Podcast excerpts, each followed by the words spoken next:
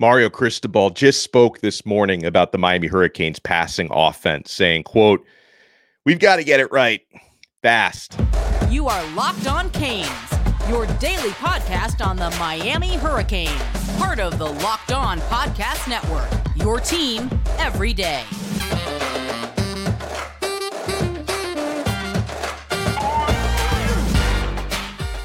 Happy Monday, if there is such a thing. I am Alex Donno. I'm a University of Miami alumnus, longtime South Florida sports radio vet, and contributor to allhurricanes.com. And thank you so much to the everydayers for making Locked On Canes your first listen. We're available free wherever you get your podcasts, and we're free on YouTube. Today's episode is brought to you by Prize Picks. Go to prizepicks.com slash locked on college and use code locked on college for a first deposit match up to 100 bucks. Daily fantasy sports made easy. So it is a victory Monday, guys, and I'm proud of the Canes. I'm proud of Miami for staying in the fight, as Mario Cristobal said, in a game that looked pretty dire throughout. All right. The way the defense rallied and made big stops. Rueben Bain, Branson Deen, Cam Kinchens, James Williams, Kiko Maui. No, I could go on and on. The defense made so many plays. Andy Borregales, the human kicking machine. And in overtime, man, Miami got big plays from their offensive line and from Mark Fletcher. There's so much to be thankful for, and you can be thankful that this team hopefully learned some lessons in a victory, which could have been a loss, but Miami pulled it out. With that said, obviously, things aren't all perfect right now because Miami's passing offense, Tyler Van Dyke has been struggling. And when you look at the game still to come against a tough North Carolina State defense on the road this week, uh, against an unbeaten Florida State team that's had Miami's number over the past couple of years on the road. You still got tricky games against Louisville, and you know even uh, a road trip to Boston College is not going to be easy to wrap up the season. Miami still has so many important, difficult, tricky games in front of them. We've got to figure out how to get the passing game back to where it was in the first four games. How quickly we forget that as much as Van Dyke has struggled in his past three starts, this guy, the first four games of the season, was the top graded passer in the country, according to Pro Football Focus. How have we come so far? How much does this have to do with him playing hobbled? Uh, I don't know how much because the decision making still has not been there, and I don't know what the finger pain or the leg pain has to do with you know throwing into coverage. Uh, but here's what Cristobal had to say this morning. I will be talking with Cristobal later this afternoon, but he was on the Joe Rose show on 560 WQAM in Miami this morning, and you know Joe, he asked him what's been off with Tyler in his last three starts where he's thrown seven combined interceptions, two this past Saturday, uh, two against North Carolina, three against Georgia Tech. And Cristobal said, quote, I think every game is different. As it relates to this game, the Virginia game, he'd like to have some throws back. That's the bottom line. They played coverage more than we thought. I'm never going to throw one of our players under the bus. You know that whenever a player doesn't perform to the level that he wants to or to the expectation, we say we have to find a way to make every player better. Cristobal continued, We were off in the passing game. It's obvious. We all know that. The things we were off in are things that we're pretty good at or have been good at. We've got to get it right fast. And yes, early on in the season, Everyone's praising Shannon Dawson. Pretty much everyone's praising Tyler Van Dyke. The passing game was looking like a well oiled machine, and then everything has changed from the Georgia Tech game on. This past Saturday, Tyler Van Dyke, who returned from injury to start, threw uh, he went 20 for 30 with 163 passing yards, no touchdowns, two interceptions. And just as a side note, by the way, I, I know some of you again thought you didn't like the way Cristobal managed the final possession of regulation. That you thought, oh, take a couple shots downfield, try to kick a field goal, don't settle for overtime. Miami took a kneel down instead. Uh, and Cristobal did address that. And I agree with him on this one. Okay. He says, hey, the ball is at our 25 with 25 seconds left in the game, and our passing game was completely off. It took about everything we had to get to the game, to get the game to where it was tied. We had a big stop, so let's take it to overtime and ride our best players. And it it worked out. Miami's 2 and 0 in overtime these last couple of weeks and they got this overtime dub behind heroics from Mark Fletcher, unbelievable blocking from Javion Cohen in your offensive line, uh, and obviously your kicker Borregales was clutch during that game. We'll talk more about him. We'll talk a lot about him on this episode, my friends. I'm telling you that. Uh, so, all right, something else on Van Dyke. This is unbelievable work by Matt Shodell at CaneSport, who outlines how great things were for Van Dyke early in the season and how things have turned since then. Uh, he mentions just to put that in a full season perspective of 12 games, if you project these numbers over 12 games, in his first four games, that would convert to a school record 33 touchdown passes with three interceptions. His last three outings would convert to a full season of 20 touchdown passes and a ridiculous 28 interceptions. That's how bad it is just on a small scale, he says. Uh, what you will see, he writes, in every one of his seven interceptions and almost eight the last three games is that Van Dyke isn't hurried on any of them. In each of them, he has at most four rushing without a blitz as the defense settles into coverage. And he usually has an outlet wide open that he either doesn't see or doesn't throw to. And that ties into what Cristobal said about teams and coverage more than they expected. Um, Van Dyke has some self awareness on this. Now, it's one thing to be self self aware. It's another thing to actually fix the issues because he did talk about this after the game. Was interviewed by Don Bailey Jr. in the locker room, and he said, "You know, listen, sometimes I'm trying to force it. You've got to take the check down." Teams are are basically daring him to throw in coverage, right? Because they know Van Dyke loves to attack down the field. They know he loves to look for number seven. So sometimes you put an extra defender on him, and he doesn't always settle for the actual sure completions. Uh, in the check down form, I mean, we all we all saw the photograph of you know the interception that he threw, the first one intended for Restrepo, which you know had it not been underthrown, maybe would have been a big completion or a touchdown. But you did have other players wide open on that play, and Van Dyke didn't look for those guys. And so to me, it's like I'm hoping fixing this thing isn't rocket science, right? You need to drill it into his mind that forcing throws, especially, I'm not blaming the injuries, but especially when your hand and your leg are not 100% and you may not be able to get the sort of spin and torque on the football as you'd like to get, forcing throws ain't it. Okay. And that's what I'm wondering if he can adjust and fix because we've seen it. We know Tyler Van Dyke is supremely talented. He's not consistent. That's been the problem. But his his highs are so high and unfortunately the lows the last three games have been so low uh, and i'm going to give you guys when we come back my top five takeaways from this win over virginia this past weekend and by the way let's let's appreciate the fact that miami is bowl eligible not that that was the ultimate goal this year I, I i'm not like settling for six wins or anything like that but five wins last year you already have six wins through your first eight games i am thankful for that I'm going to give you my top five takeaways from the Virginia game.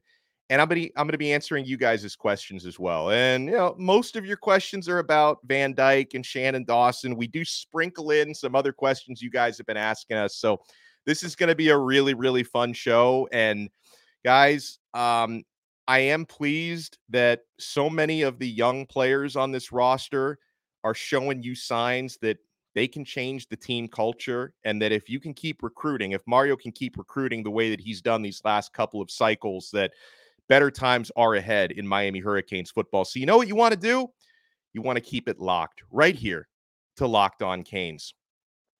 It is time now for our game changer of the week brought to you by athletic brewing company our game changer of the week is andy borregales and i am i am positively giddy that we can finally give this to a kicker you want to talk about clutch? 47 yard kick, boom. 48 yard kick, no problem. 50 yard kick, that would have been good from 60.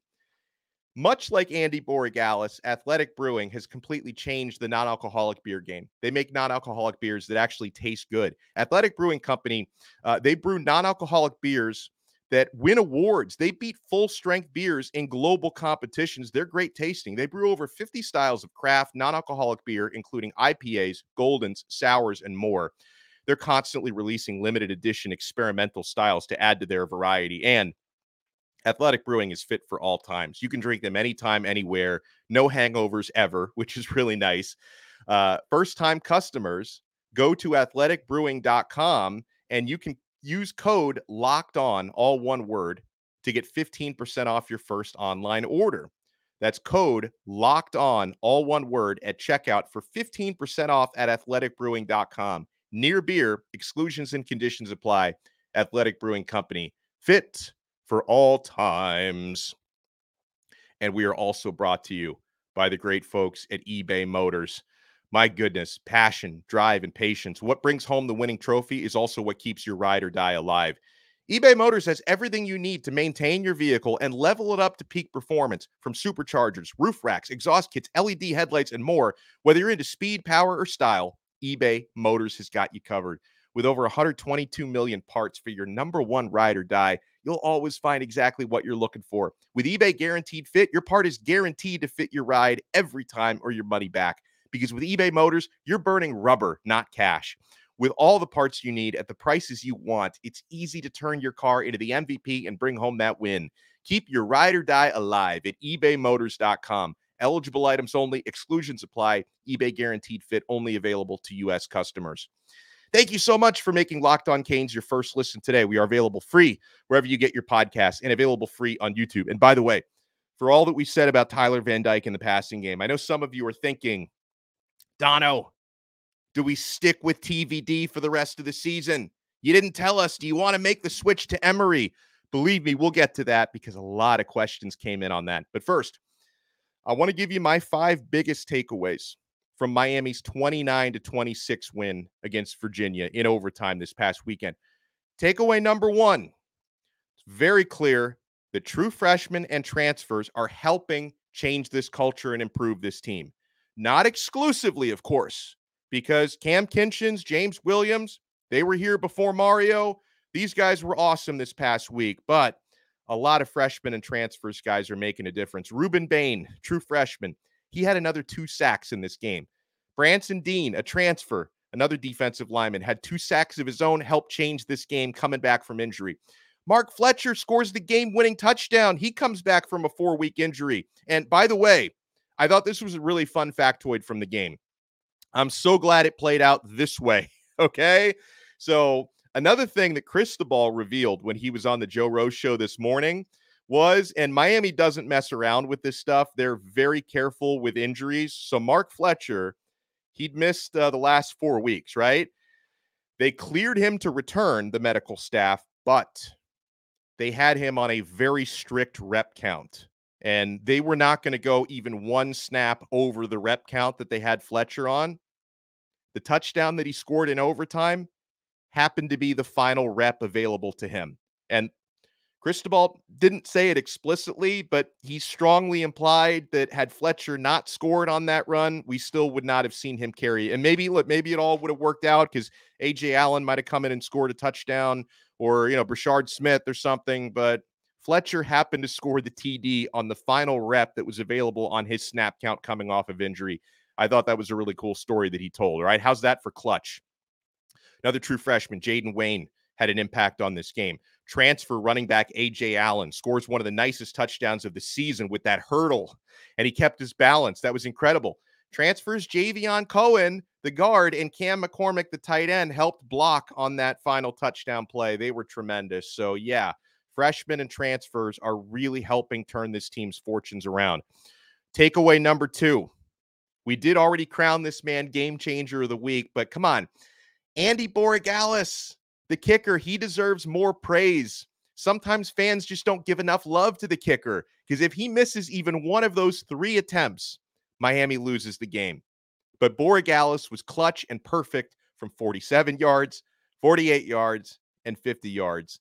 And Mario Cristobal said that they're they're almost at a point where they would trust him to hit a 60 yarder if needed. And what an advantage that is! Like because usually if if you're in the neighborhood of a 60 yard kick, you're probably either going to punt or you're going to go for it on fourth down, depending on the distance. Right? In Miami's case, no, we've got automatic Andy. This guy could probably hit a 60 yarder. He was doing that pretty consistently in warmups before the game. Groza candidate. His older brother won the Groza at Miami. Let's hope Andy can keep that family tradition going. And are there any more of these guys? Are there any more Borregali? I don't think they have another brother. Do they have? Do they have a cousin? Do they have like a, a, an uncle with some eligibility? Maybe uh, maybe they got someone in the family that that didn't play college ball that can come in and kick for us. let's find some more Bora Galley pronto. Uh, my third takeaway yes, Miami's safety duo, they lived up to that hype in this game. James Williams was all over the field. He led the team in tackles. Cam Kinchens, he had a pick six. Just like every one of the Borregales kicks, if Cam Kinchens doesn't get that pick and the touchdown, Miami doesn't win that game. You don't win that game without that play. And you can count on Cam to make game changing plays like that. Takeaway number four yes, the offense, they've slowed down since conference play began, specifically the passing offense. And I've noticed something here that fans can't seem to decide whether to put most of the blame on Tyler Van Dyke, on Shannon Dawson, or on Mario Cristobal, right? Is, is Shannon Dawson, is he failing to adjust? Has he been figured out by opposing defensive coordinators? Is Mario Cristobal now micromanaging the offense and, and forcing Dawson to go conservative? Is it just your quarterback struggling and making the coaches look bad? These have been some of the big questions that people have been asking. Um, I, I know people have this conspiracy theory. The Oregon fans will be like, "You see that? That's Mario. He's he's handcuffing his OC." Uh, I I, don't know if I believe that. I, I think to me it comes down more to personnel. I don't I don't really feel like Dawson or or Mario have like intentionally changed the identity. Honestly, guys, if anything, um, if you want to make your identity more of a power running team, maybe you should go a little bit even deeper into that trench, right? Cut down on some of these interceptions, let your physical offensive line wear opponents down during the game. Miami does have some injuries in the running back room, but if you can get that room a little bit healthier again, uh, you know, you can keep fresh legs on the field. Just based on the way the quarterback play has been, I don't think it's necessarily a terrible thing if Miami kind of you know leans into the power running thing a little bit more. Obviously, you know you're going to have to make some big throws. Like you're not just going to beat Florida State with three yards and a cloud of dust. Uh, you're going to have to hit some big plays down the field. But I mean, listen, man, if uh, if if that's the identity of your personnel with this offensive line, maybe you lean into that even more than you have. Okay. Takeaway number five. Yes, six wins is not the goal but let's appreciate how far this team has come. Okay. And let's not forget now, I know that, hey, if ands or buts, but if Miami had just taken a kneel down, or if the officials had properly called a non fumble, if either of those things had happened in the Georgia Tech game, you'd be seven and one right now. So let's appreciate the process. All right. Uh, I don't want to sound like Joel Embiid, but l- l- let's appreciate how far this team has already come from a five and seven year last year. All right, and uh, and and one more thing before we start taking you guys' questions because I hadn't covered this yet on the show. Uh, Cristobal did confirm this on Saturday, and I'm so sorry to hear this that Akeem Mesidor is out for the year. We're not going to see the defensive lineman back this season. Uh, he does still, I believe, have one year of eligibility left. So, you know, selfishly, I hope he chooses to uh, to return for another season and hopefully dominate in the trenches next year with the Canes. But Akeem Mesidor's year is done, which made it even more important that Branson Deen was able to come back from injury and play so well this past week. Because yeah, Miami's had injury troubles on the defensive line. We already knew Nyjalik Kelly is out for the season. You've got injury issues on the defensive line. You've had some injuries in your running back room, and you know, obviously quarterback. We've had Tyler Van Dyke banged up, but you know, I'm so sorry to hear about Akeem Mesidor. And folks, um, I, I want to remind you that we have dedicated this entire week of shows to our great friend who we lost over the weekend. Um, just honestly, um, you know, our, our YouTube live chats, social media, it is not the same without War Beast. Um, if you've ever been in one of our YouTube live chats, you've probably had a very friendly conversation because he's one of the one of the nicest people I've encountered on the internet with War Beast, his real name Otto Liller, and he was a retired brigadier general, real uh real American hero our friend Chalupa Batman called him Captain America. He just uh, he passed away suddenly uh, of a heart attack. 51 years old in great health. Oh, hug your hug your wife, hug your kids, hug your everybody who's close to you. Um, you don't you don't know when it's going to be their last breath, their last minute. Life is so fragile. So we are we are dedicating this week of shows to Otto Otto K. Liller. May he rest in peace. I'm thinking about you all week long, and I'm thinking about your friends and family. All right, my friends, we'll take your questions when we come back. We're not done yet. Keep it locked right here to Locked On Canes. And this football season, I hope you're keeping it locked to Prize Picks. Prize Picks is the largest independently owned daily fantasy sports platform in North America. The easiest and most exciting way to play DFS. It's just you against the numbers. Instead of battling thousands of other players, including pros and sharks, you pick more or less than on two to six player stat projections and you watch the winnings roll in. Prize Picks is the most fun I've had, winning up to 25 times my money this football season. Yes, you can turn $10 into $250 with just a few taps. It's so simple to play on Prize Picks. I can make my picks and submit my entry in less than 60 seconds. They have quick withdrawals, easy gameplay, an enormous selection of players and stat types. That's what makes Prize Picks the number one daily fantasy sports app and they have the amazing prize picks reboot policy. Your entries stay in play even if one of your players gets injured. For NFL games and college football top 25 games, if you have a player who exits the game in the first half and doesn't return in the second, that player is rebooted. Prize Picks is the only fantasy sports platform with injury insurance. Go to prizepicks.com slash locked on college and use our code locked on college, all one word, for a first deposit match up to 100 bucks. Prize Picks truly is daily fantasy sports made easy. Thank you so much for making Locked On Canes your first listen today. If you want to take your everydayer experience to the next level, sign up for our Locked On Canes Insiders text message group. Click the link in the show description below. Try it free for 14 days. If you like it, you can opt in for $4.99 a month. We give you a lot of added value on there. One on one questions. You get text directly from my phone to yours, breaking news, recruiting updates. When you guys send us questions, we answer them on the show sometimes, like we're about to do. So sign up for Locked On Canes Insiders. Uh, we get a question from Stephen C., who says, uh, Hey, have you ever seen a team uh, like UVA with no penalties in a game? Uh, I, I, can't remember the last time I saw it in an ACC game. Um, I just saw it a little over a week ago in the NFL. Miami Dolphins played the Philadelphia Eagles. The Eagles were called for zero penalties. I can't remember the last time I'd seen that. And then it happened with Virginia.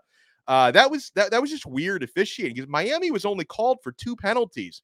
That referee's like, I, I don't feel like blowing the whistle today. Now, or throwing the flag or whatever. But there, there should have been at least one Virginia penalty because Tyler Van Dyke's face mask was grabbed and they they chose not to call it or they chose not to see it. But it, I don't know the last time that's happened, uh, especially when I watch games that Miami is involved in. There's usually a lot of penalties. Get a question from Victor. Hey, Donno, what's your opinion on what's going on with Tyler Van Dyke? I know he's injured, so I give him a pass on bad throws, but it seems like his decision making has been off and getting worse. Uh, yes, throwing throwing into coverage. Um, if anything, he w- with his uh, with his finger issue that may be affecting his zip, he may unfortunately not be realizing some of his limitations and trying to thread some of these needles. I think Van Dyke has to be a little bit more patient and a little bit more conservative with some of his throws.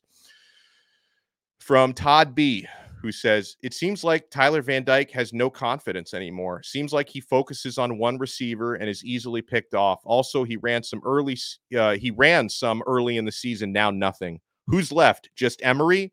Do we need a portal transfer since JB seems gone? He says, Help. the last word of his message was help. Oh man. Um uh, you know, we, we already talked about, I think, what the issue is, and I hope it's fixable. I hope it is for Van Dyke.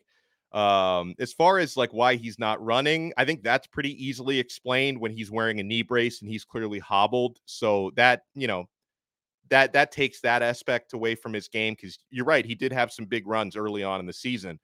Um, as far as who's left, uh, man, I I wish we could see some Jacurri Brown. Um, I I'm a big fan of Jacurri. He's dangerous. I know he has his limitations as a passer, but he's really really dangerous runner and he's dynamic. Um, you know, just based on the way things have played out to this point, I don't expect to see him this season. It seems like they're fully committed to his red shirt, and I think he's working behind the scenes on how to become a more complete passer. So Emory Williams seems to be the guy. Now he is He's one snap away from burning his red shirt.